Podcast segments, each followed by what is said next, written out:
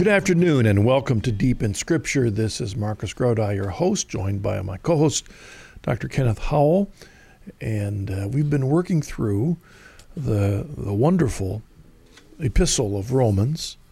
And uh, if you're joining us for the first time, uh, I would love to invite you to go to the website, uh, deepinscripture.com, where you can listen to the previous programs. We'd love to have word from you, your thoughts about what Ken and I have the audacity to say when we're studying Scripture. Uh, and uh, we'd love to have your thoughts. Our goal in this program is based on a conviction that our apostolate has, and that is to become deep in Scripture and deep in history, is to help you become deep in Christ. And that's our goal for this program. Uh, we try to begin each program with an email that we've received in the interim, and we'd love to hear more from you. And uh, we did receive an email from Connie, and this connects with the uh, the day that this program is first broadcast on All Saints Day, and and she writes, with All Saints and All Souls days coming up, where in Scripture is there any foundation for praying to saints or praying for departed souls? Uh, and she says, thanks. Uh, thank you, Connie, for your email. Uh, Ken, you know, that would have been a question that you and I probably would have had way back when, when you and I were both Presbyterian pastors, if we had the audacity to be hearing Catholics talk about All Saints and All Souls Day. You know, because in our churches, when this weekend arrived, we weren't thinking about All Saints or All Souls. We were thinking about Reformation Sunday. Yeah, that's true. Yeah. Yeah. Cause, we were thinking about liberation from the Catholic Church. At least that, that's what I was thinking about. Yeah. Exactly. Um, in fact, uh, I remember on my Reformation Sunday weekends in my last Presbyterian church, which I thought was kind of strange when I look back, the, the church was actually quite large. Uh, it was a long colonial size, size construction. And in the front of the sanctuary, there was a table for communion and there was a big cross, and that was all that was in front, which is typical of many um, non Catholic worship spaces where they want to avoid any kind of statuary. But on the other hand, on the side walls of the sanctuary were three, or six, excuse me, three on each side, large stone relief portraits of Luther, Calvin, Zwingli, Bucer, John Knox, and I forget who the other one was. And I, I, you know, here we were celebrating Reformation Sunday, and I'm pointing to these great uh, reformers and avoiding any discussion of saints or all souls because that's a Catholic thing. We Presbyterians don't talk about that. At the same time, there we had the, the images of the reformers that were the foundation to our Presbyterianism. And that always seemed a bit controversial or contradictory to me. Did you have anything like that in your church?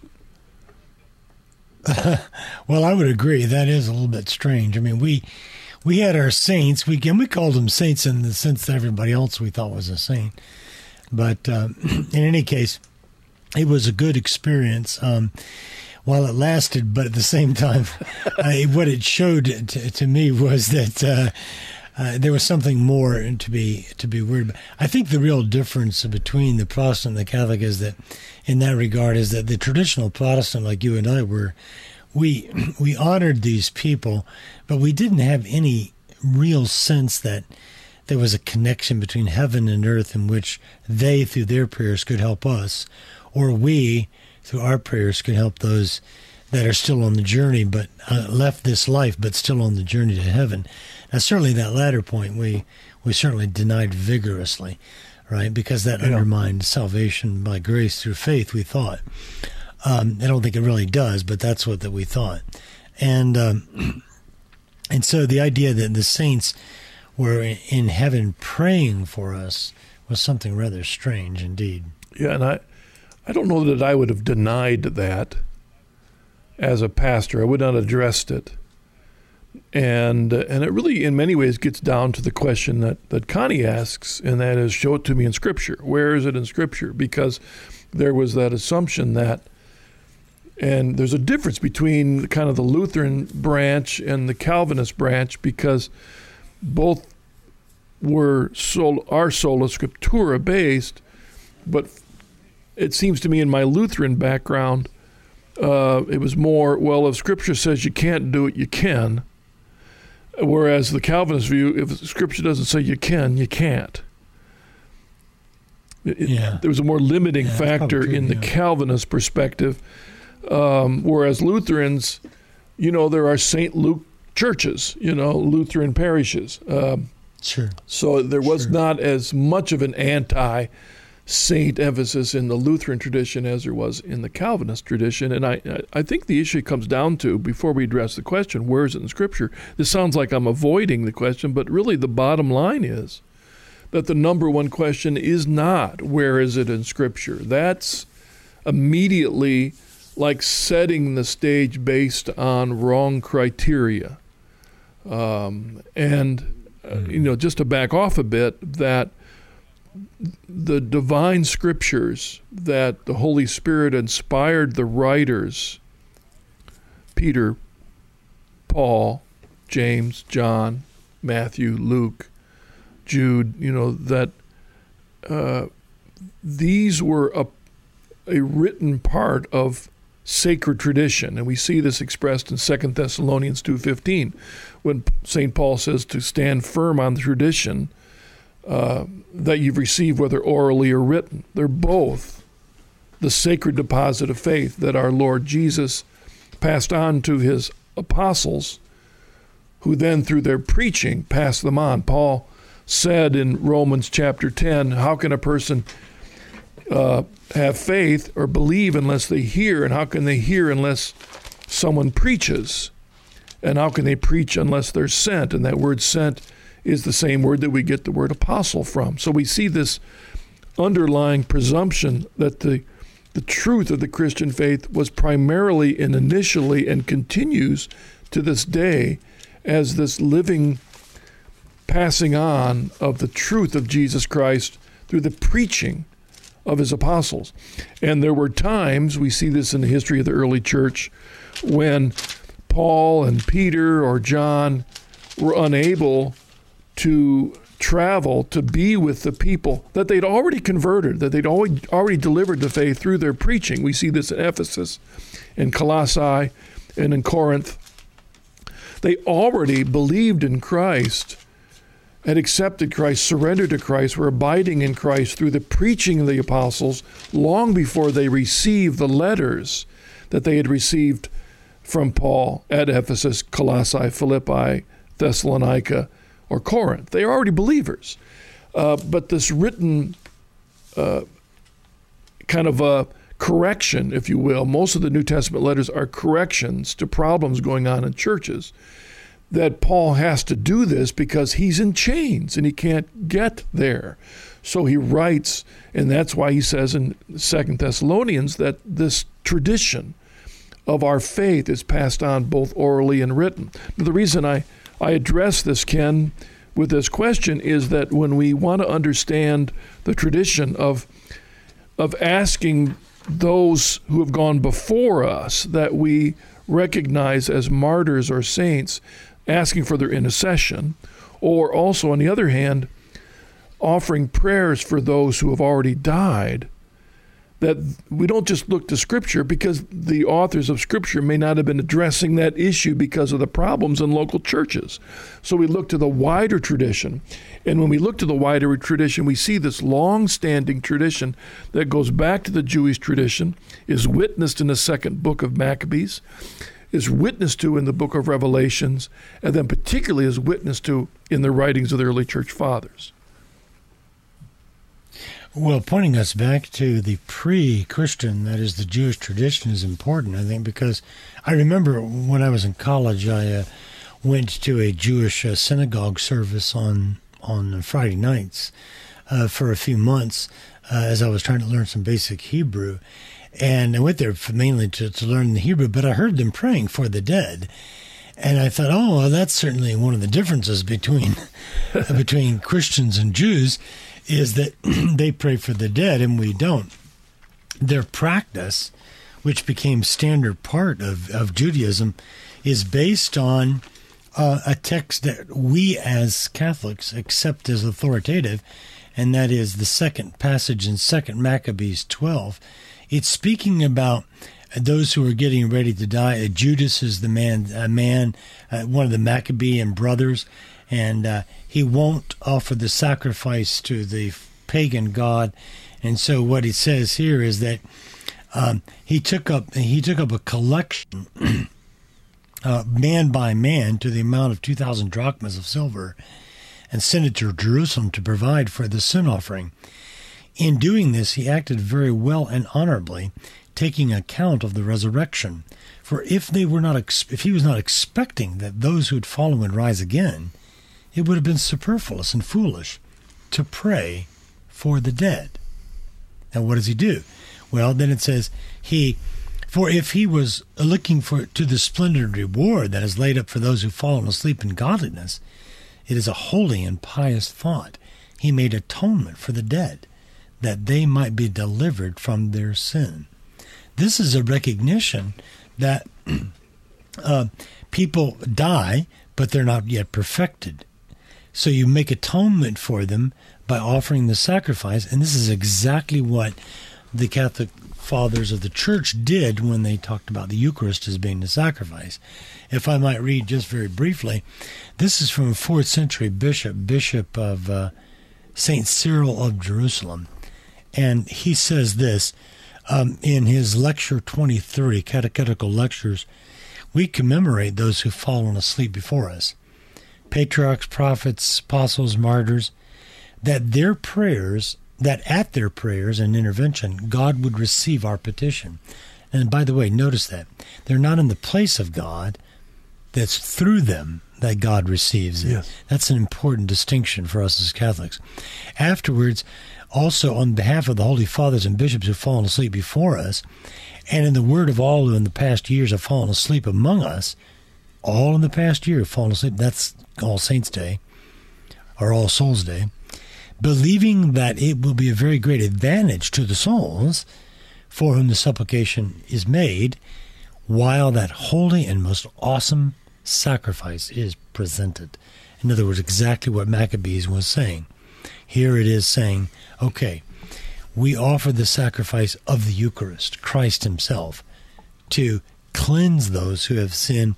And this is a holy and pious thought, it says in Second Maccabees you can see in, in even the writings there, Ken, that you quoted um, from Cyprian, right? That was Cyprian, right? There's also yeah. a quote from Cyril. Which Cyril. That was Cyril. That was Cyril. Cyril. Okay. Yeah. Um, that, was, that was Cyril, yeah. Okay. the the reasons that Luther would have been uncomfortable with all of this, and therefore, though Second Maccabees was a part of the original canon of Scripture back in the late fourth century, and became the foundation for all Bibles, Catholic and Orthodox, all the way through the 16th century. Why Luther would feel uncomfortable with this, both because it emphasized the church and it emphasized sacrifice, which Luther was uncomfortable with, mm. Comfortable with, and uh, the priesthood he was uncomfortable with. And therefore, Maccabees was witnessing to all of these things, including the intercession of the saints. And therefore, you know, that was re- one of the reasons why he reduced the Old Testament down yeah. by the books that he did.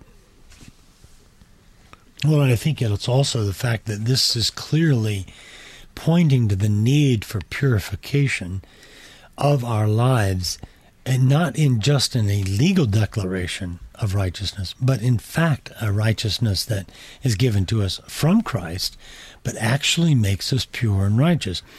And that's inconsistent with the doctrine of justification by faith alone. That is the idea that there's a legal declaration that makes us acceptable to God.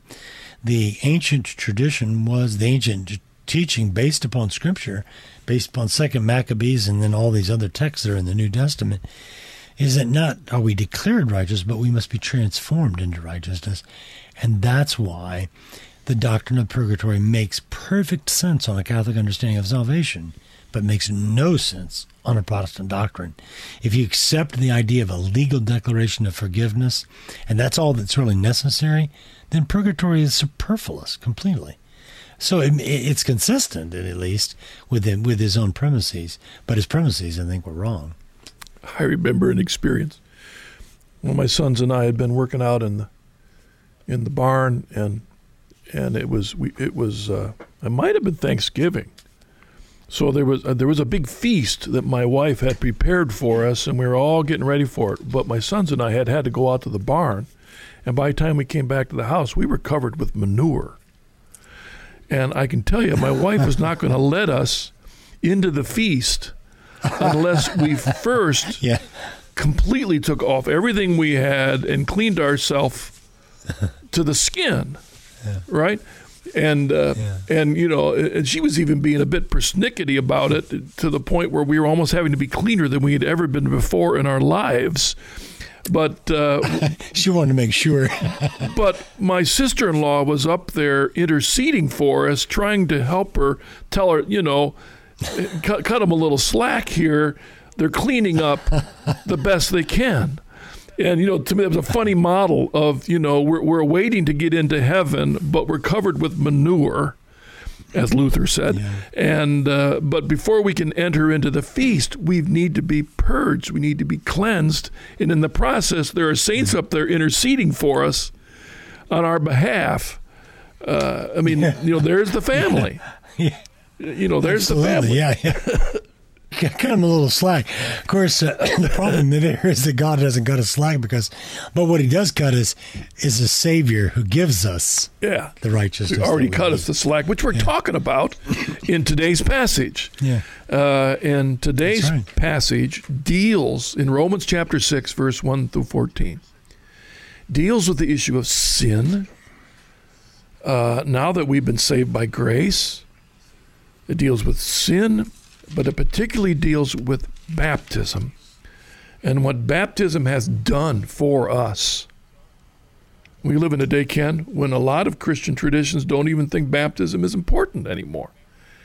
I mean, Ken, what what do those traditions do with Romans chapter six? Well, it's it's interesting. There's a it's kind of an odd. I don't know. It's it's almost paradoxical. Let's just take, for example, the Baptist tradition. Now we have all these different types of Baptist churches. Or the biggest one is the I think still the Southern Baptist Church, and it's got something like I don't know, twelve or thirteen million members uh, throughout the United States. Uh, they have missions all over the world, and the Baptist tradition goes back to uh, the very early part of the Reformation with Menno Simons and and so forth, where they didn't baptize children. What's interesting about it, though, is that they insisted that a person had to be baptized once they were a believer, and that any baptism prior to a confession of faith in Christ was not was not valid, was not legitimate. So, for example, if you were baptized as an infant and then you became a Baptist, then they wouldn't have recognized that earlier baptism. So they stressed the importance of baptism, but notice what they stressed. They didn't stress its meaning. The meaning is that it unites you mystically to the body uh, of Christ on the cross. That's what Paul's talking about here. But in their thinking, baptism is totally a symbol. It's only a profession of faith so that others can see that you've become a Christian. It's not. It doesn't have any real spiritual power to it, as the Catholic Church believes. And and they would look at Romans six and affirm that the benefits that a Christian receives through baptism, which we'll look at in a moment, they would emphasize that these come through faith and faith alone, as Luther would have Exactly. emphasized, Yeah, not other words, baptism per se. Well, exactly. I mean, because they have a nominalist view of of the, of the sacraments. In other words, the sacraments are just the occasions which bring grace because of faith. You mentioned And, the and word. Calvin definitely You mentioned the word nominalist. nominalism. Define that because I really Yeah, do. yeah, That's yeah. absolutely key to understanding what ended up as a flaw in theology. Yeah, and this is a, a good point. Um, nominalism was a philosophy that developed in the late Middle Ages, particularly associated with William of Ockham. And then there was another theologian named Gabriel Biel, and he was Luther's, Luther's teacher. teacher, right. And uh, yeah, and uh, Luther adopted this idea of nominalism. And nominalism, it's a very complicated philosophy, but basically the point is this that physical things are only physical things. They don't convey spiritual realities. All right. And that's exactly what modern evangelical Protestants believe that you the physical world points to God but doesn't embody divine things. And this is why the Catholic understanding uh, or Orthodox for that matter, uh, of understanding of the sacraments is very difficult for them to understand because the Catholic Church's teaching is based upon the idea that these physical things embody, they are conduits for the spiritual. So, for example, um, the, bab- the water of baptism is a water that not only symbolizes but conveys the forgiveness that Christ won for us on the cross. In one. the reason that the Eucharist is the body, it's not just a symbol of the body and blood, it is the body and blood. Uh, when a priest declares forgiveness in the confessional, uh, when he absolves the sinner, or the penitent, it's not just that he's a man acting like Christ, he is acting in the place of Christ. So he's embodying Christ's authority in doing that.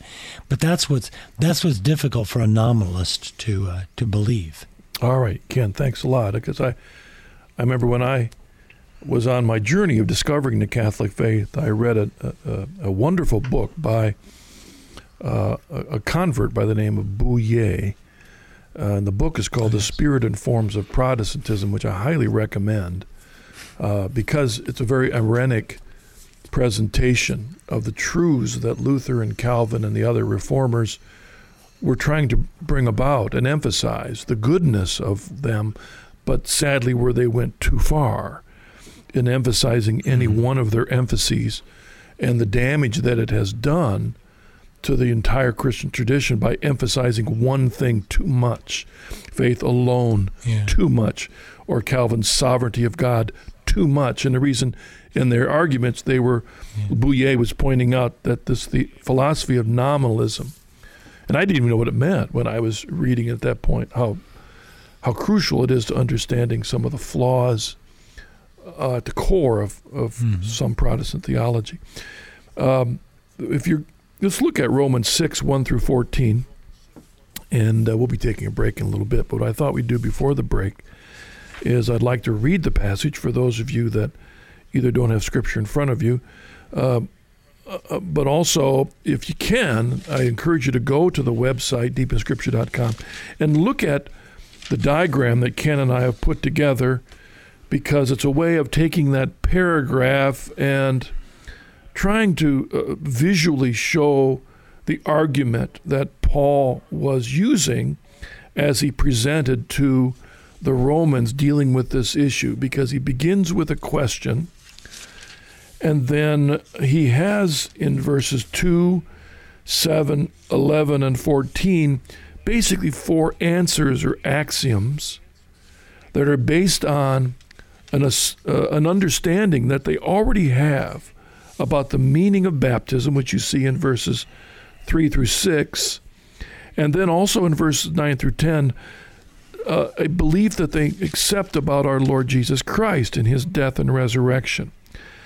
And at the ends of verse 4, 5, 6, 8, and 11, I'll, we'll go through that in a bit, he not only emphasizes the um, what has happened to us, what has changed in us as a result of our baptism, but the benefits that we will and should experience because of what Christ has done for us through his death and resurrection, and what we received as a result of that in baptism.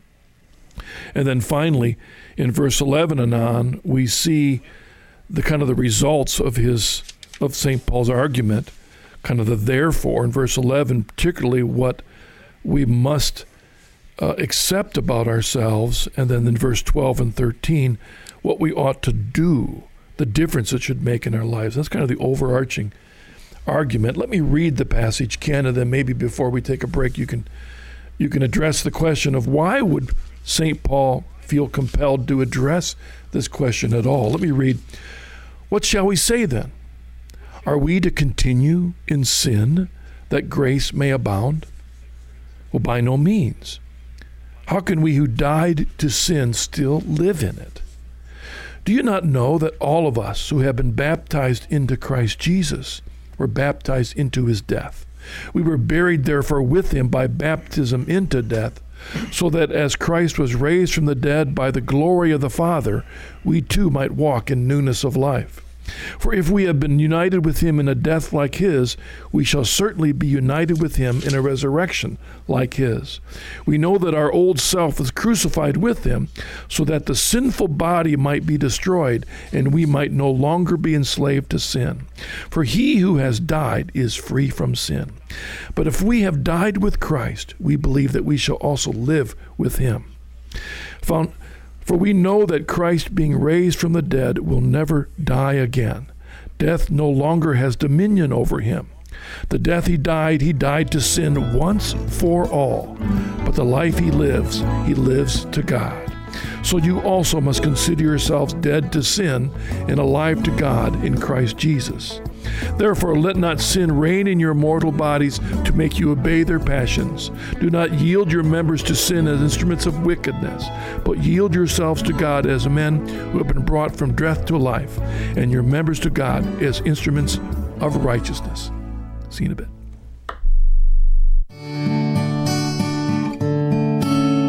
Hello, I'm Marcus Grodi, the host of this program, and I'd like to tell you about my newest book, What Must I Do to Be Saved? A growing number of Christians today believe that all that is necessary for salvation is an individual's faith in Jesus. Churches everywhere proclaim this Jesus and me theology based upon a simple interpretation of John 3:16. They diminish the need for rituals, sacraments, creeds, or even membership in any particular church. But is this true? In this book, I examine how salvation has always come by being a faithful individual in the family of God, the church. For information, please go to chresources.com or call 740 450 1175. Thank you.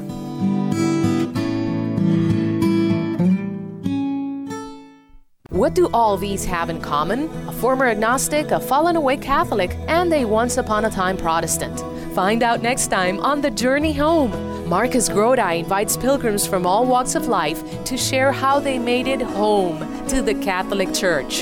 The Journey Home, only on EWTN.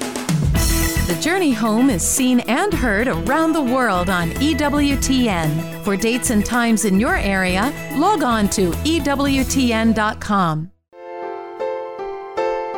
Deep in Scripture is brought to you by the Coming Home Network International. We are a network of inquirers, converts, as well as lifelong Catholics helping one another grow closer to Jesus Christ. On our website, you'll find conversion stories, articles, and videos, as well as information about becoming a member and receiving our CH newsletter. Visit chnetwork.org or connect with us on Facebook or Twitter.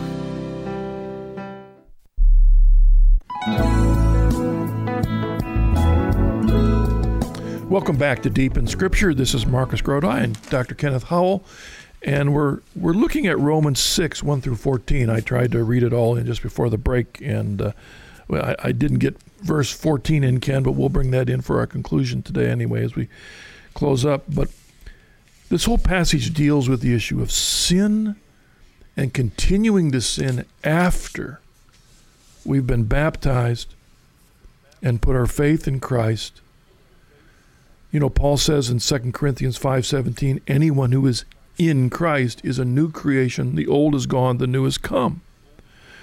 In fact, John even says it stronger in his first letter, chapter 3, when he says, No one born of God commits sin. For God's nature abides in him, and he cannot sin because he is born of God. And we know in the context of all of John's writing that when he uses born of God, he means baptism.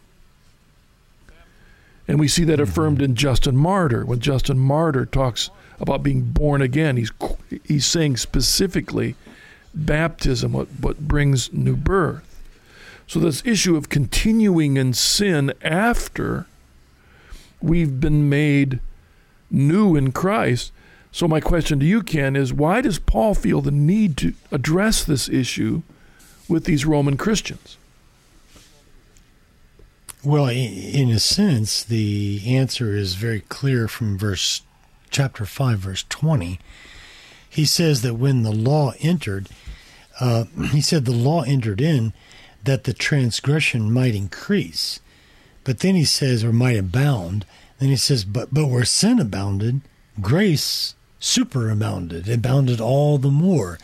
Now, if if when we were living in a state of alienation from God, God sent his son into the world, brought the grace of God into the world through his life and and uh, death and resurrection. If if we are in our state of sin, we're able, we're the objects of God's mercy. Well, then I suppose we should continue on with our sin, and we should uh, even become worse sinners so that we could get more mercy. That's the objection that Paul is now answering. So, so he begins with this typical phrase that he uses in a number of places in his writings. He asks the question, "So, what should we say? What's the conclusion of all this? Maybe we should continue in sin." uh, so the grace may abound. Oh, he said, no, that's that's impossible. But now, what's interesting is why it's impossible. It's impossible because continuing to sin is inconsistent with the sacrament of baptism. That's the, that's the point I think he's really. That's the basis upon which he's appealing to them to live this holy life. Remember who you were, who you are. You are baptized into Christ Jesus. Ken, I'm wondering. I I didn't think to look at this in preparation, but often in Scripture, the word abide, the Greek word for abide, is translated in a number of different ways as continue as remain. Mm-hmm. And I'm wondering is the, right. is the Greek word here are we to continue in sin is that also connected with that word for abiding? It it is. Uh, the the normal word that at least John uses in his gospel is the word meno, like just like we say a little minnow. Meno means to abide. But this is a stronger word uh, this is epimeno, and now epi is like a, like in the word epipen or epinomis and so forth. It's the word upon in, in Greek, and so it means so it's like a it strengthens the meaning of the word. Shall we just you know stay deeply embedded in this sin? That's what Paul is saying. He's saying, is that the kind of life we should live in order that?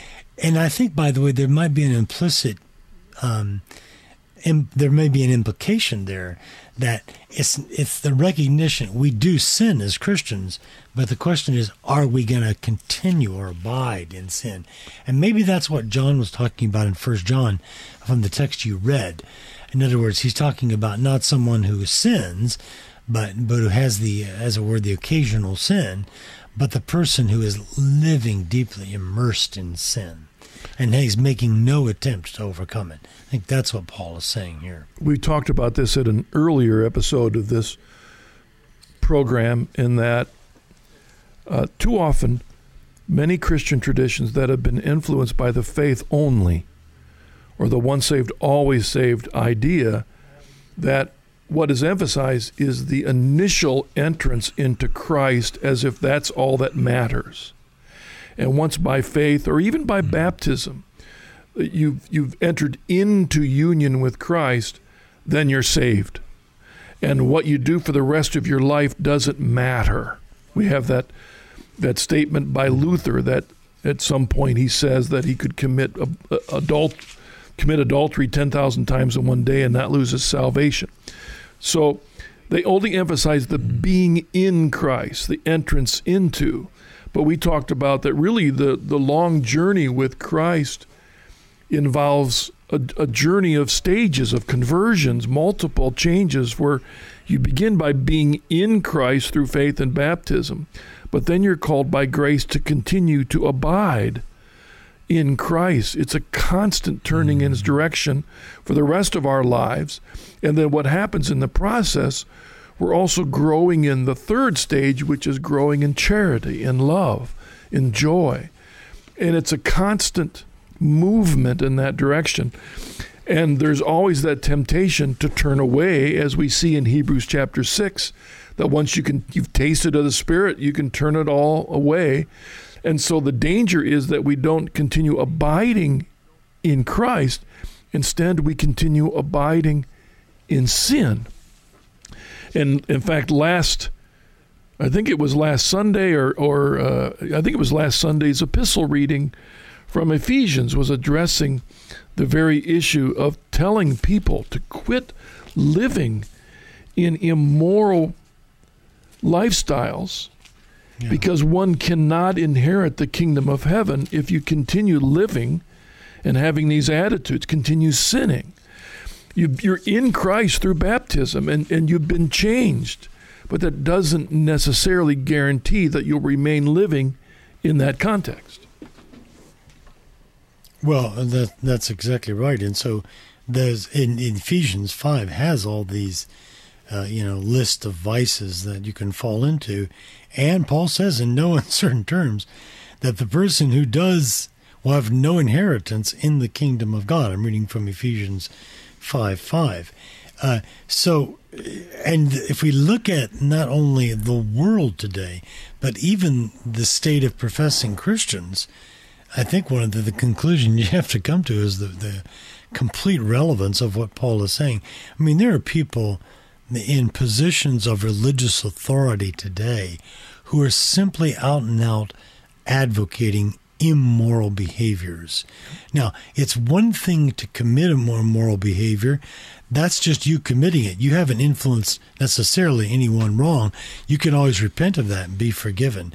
But when you stand up in a pulpit or in a place of religious significance and you proclaim that horribly immoral things are okay or moral, you're not only hurting yourself, you're hurting all of those who hear you. Paul is not in any way uh, shy about saying these things are sinful. Now, there's there's there's all, and there's also another reason. It's in that passage there for us in chapter six of Romans. You know, Paul emphasizes that Christ died the death of the cross once. He was taking on the battle of sin. And he, def- he dealt the definitive final blow to sin on the cross. Paul says that's our model. Through baptism, we're connected to that definitive defeat. Now, what we have is we have the lingering influence of sin in our lives. So, what should we do? He's saying you need a personal transformation. Consider yourselves as if you were dead to that. Now, in chapter 12, Paul's going to later on speak about um, one of my favorite uh, passages in the Bible where he says that you could, you should, uh, you should be transformed by the renewal of your mind and not be conformed to the spirit of the world. To be a baptized Christian is to set yourself over against the world and its evils. So, Paul is saying in Romans 6 just as Christ once died to sin, so you have now died to sin. Look at your life that way. But the positive side is that Christ doesn't live just once, he lives forever. And so our life is forever in one of obedience to Christ. Excellent. Ken, the if if the underlying question of this section of scripture is can we continue in sin somehow so that grace may more abound, trying to come up with some positive? You can hear the devil whispering behind people's sincere but wrongly. I mean, you're so true, Ken, that this is so addressing today because a lot of these bad theologies out there are well meaning people. Uh, you know, I mean, it's. Yeah, yeah. Well, I was thinking that one of the absolute keys to growing in faith and intimacy with Jesus Christ is suffering, is the necessity of denying mm-hmm. ourselves and picking up our cross, of, of sharing in the suffering of Christ. That's absolutely essential to growing in Christ. But Ken, that doesn't sell very easily, and it's hard to fill basketball arenas with people with that. So instead, well meaning preachers preach a health and wealth gospel where there's no suffering, there's no sacrifice, there's nothing but blessings. We're new in Christ, and if you love Jesus, He loves you. And if the more you give, the more He'll give you. I mean, that sells and that fills arenas, but it ain't true. Yeah. And that's what Paul is cutting down to the oh. quick here. He's cutting through these well meaning people, but they were wrong. He answers it with two axioms, which are in verse 2 and 7. For by no means, how can we who died to sin still live in it? And then 7, for he who has died is free from sin. So there's the foundational truth. We have died the old is gone, the new has come, yeah. as you'll say. But someone might say, well, wait a second. How did I die to sin? Wait a second. When? When did this happen? Ah, uh, yes. yes. What, do you mean I'm yeah. dead to sin? You know, it still tempted me here, but when did I die? And that's when he then has to remind them of what they already have been taught. And that is the meaning of baptism, Ken, in its outline there in verses 3 through 6. Well, the way that he's asking the question here, don't you know, verse 3, or don't you know that those who are baptized into Christ Jesus were baptized into his death? Those, uh, by the way, we, we read from oh, Cyril, Cyril of Jerusalem, Saint Cyril of Jerusalem's, the fourth century bishop of Jerusalem, from his catechetical lectures. It sounds like Paul here is taking the people back to their catechesis yep. prior to baptism. In other words, he's saying to them, "Hey, don't you remember that we talked about baptism as a dying to sin and a coming to new life?" You know, Ken, that reminds me of. Why. I was just going to say, Ken, that reminds me of what the writer of the Hebrews, doesn't the writers of the Hebrews have to say, you know, guys, let's leave the elementary doctrine in Christ and go on to maturity, not laying again a foundation yes, of repentance and and from dead works and of faith towards God with instructions about ablutions, the laying on of hands, the resurrection of the dead, and eternal punishment. I mean, he's saying, guys, move forward but here Paul is saying, okay, let's go back to step one again and remind you of what your baptism has done for you. Yeah. And you know, this is so important eh, when we think about I've been reading a book lately about the founding of the American Republic. And one of the things that the author Matthew Spalding makes here is that we have lost a sense of what it means to be an American. We've gone to school, we've done all these things, but people don't know the foundational principles of our Constitution and of the founding fathers of our country. Now, by analogy, what Paul is saying here is look, have you forgotten the foundational principles? The foundational principle is that in your baptism, there was something real given to you. What was given to you?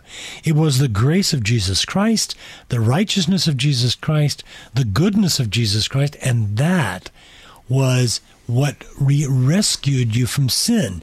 Now, how can you think about going back into that? In other words, the freedom that Christ gave us in baptism is the freedom to live a good and holy life. That's the foundation of our life is our baptism. In one sense, our baptism should never, never be forgotten because it's what united us to Christ. Just one final point on that. Um, St. Thomas Aquinas says, that all of the sacraments have their effectiveness in the cross of Jesus Christ. In other words, what makes the sprinkling or the or the baptism or the immersion of a child or adult in water is it the physical act? Well, remember, it is the physical act because that has to be there, but it's the spiritual joined to the physical. And when the two are joined together, united together, forgiveness flows from Christ's cross and his his resurrection. Excellent, Ken. In three verses three, four, five, six, and then in eight, he first in each of those verses he begins with the truth about baptism that Paul assumes they know is not up for grabs, not up for questioning. He says, Do you not know that all of us who have been baptized into Christ Jesus were baptized into his death? Verse 4 We were buried, therefore, with him by baptism into death, so that as Christ was raised from the dead by the glory of the Father. Verse 5 For if we have been united with him in a death like his.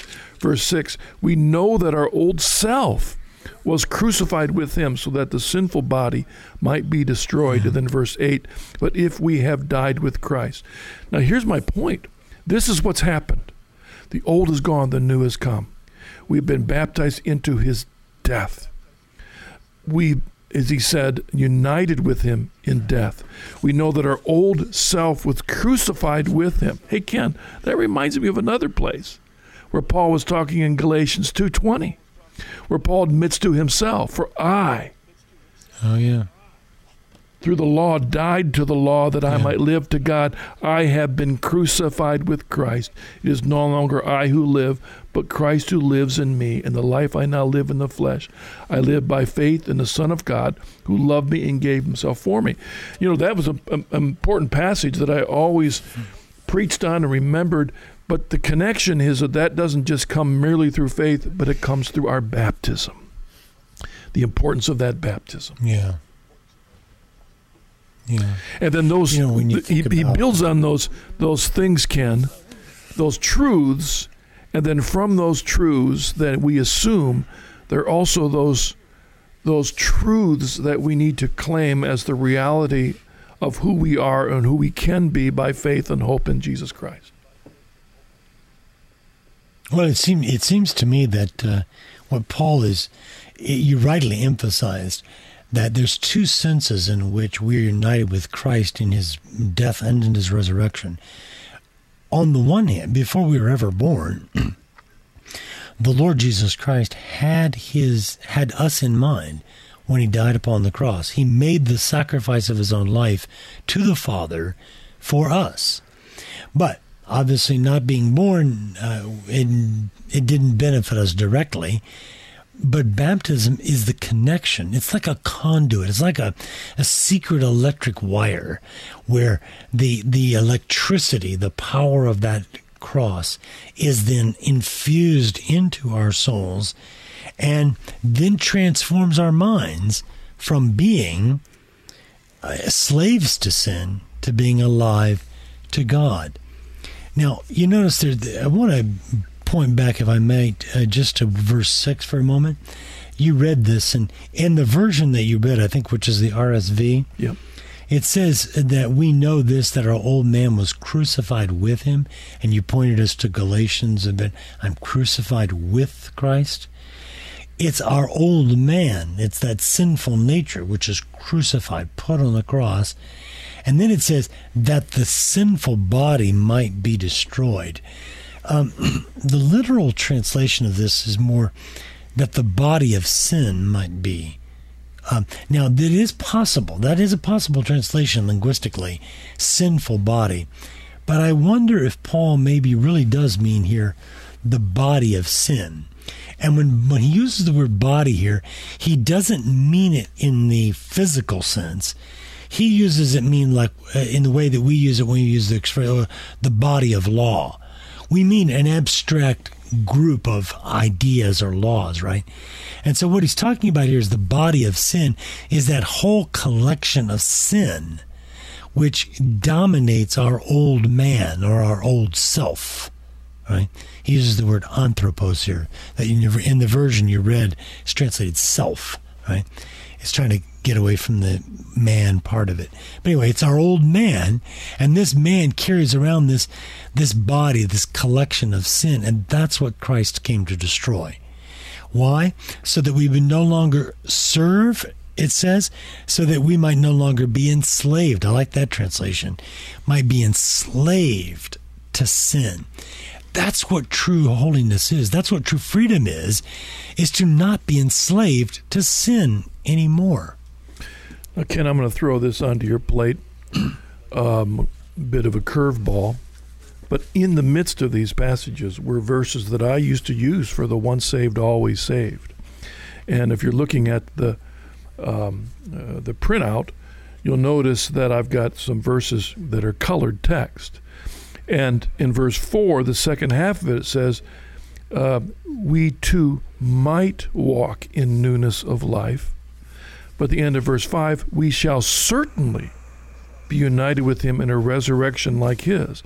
End of verse 6, and we might no longer be enslaved to sin. And then in the second part of verse 8, we believe that we shall also live with him. I used to make the distinction that verse 4 and 6 talked about the possibility that for the rest of this earthly life, we might live a different kind of life but I also emphasize that verses 5 and 8 emphasized, on the other hand, that surely, certainly, because of our belief in Him, we shall live with Him and have a resurrection like His. Do you see the argument? I don't know if you used that before, Ken. No, you're saying that you. I made a distinction between be. verse 4 and 6, where verse 4 and 6 seem to emphasize the earthly life after our conversion to Christ that we might, by grace, live a different mm-hmm. life. But on the other hand, verse 5 and 8, the way it's worded, at least in my translation, seem to emphasize a certainty of the future salvation and resurrection in Christ. And my question is, does the Greek mm-hmm. allow for that? Now, I would argue that there's the danger of sola scriptura, taking some verses and making too much out of them, apart from the bigger context of the writings of Paul, which he certainly doesn't emphasize the once saved, always saved, or that we can be absolutely certain that we're saved in resurrection. But taking those verses, do you see where I kind of ran with that to emphasize my once saved, always saved yeah. theology? Well, it's important to realize that in verse 5, in the RSV that you've put out here on the sheet, it says, We shall certainly be united with him in the resurrection like his. The word certainly does not occur in the Greek. Well, now, the reason they put it in, and it's it's it's not that it's unjustified completely, because the tone of the of the statement is one of certainty, right?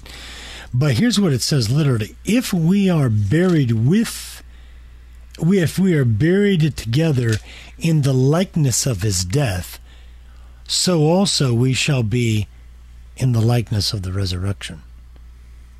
That's what it says. It doesn't say certainly. Uh, it certainly doesn't say certainly, but it does say, but but it does but it does imply a, a sense of confidence right? So I think that there is both, and this point you made about sola scriptura is really important. About you, you can take a, a verse and you can distort it. You can push it out of a, out of all proportions, like a caricature, right? That you make a comic strip with. Um, in the same way, this verse does give us confidence of being in the likeness of Christ's resurrection, but that doesn't negate the fact that between our baptism and that final resurrection, we have an awful lot of holy living to do. And if we don't do that holy living, our final salvation is very much in doubt. Um, but it does give a confidence that we're moving toward that as we seek to live holy lives. And that's that theology, theological virtue of hope that Paul talks about in many other verses, mm. many other of his books. Faith, hope, and love. The hope, um, and in this passage, just in conclusion, this is the truth about our baptism, the truth of what baptism has done for us because of the death and re- resurrection of Christ. Therefore, verses 11, 12, 13, and 14, he challenges us to therefore be alive to God in Jesus Christ, to not let sin reign in our mortal bodies, to not let our members, our eyes, our ears, our arms yield to sin but yield instead to God, that our members may be an instrument of His righteousness, because sin has no more dominion over us, because we are dead to sin because of Jesus Christ, our Lord and our Savior. Thank you, Ken, my friend, for joining us today. And all of you, thank, thank you, for Marcus. joining us on this episode of Deep in Scripture. We're looking forward to joining with you again next week. We pick up with Romans chapter 6, verse 15 Again, go to deepinscripture.com to find out more about our apostolate and our program. God bless you. See you next week.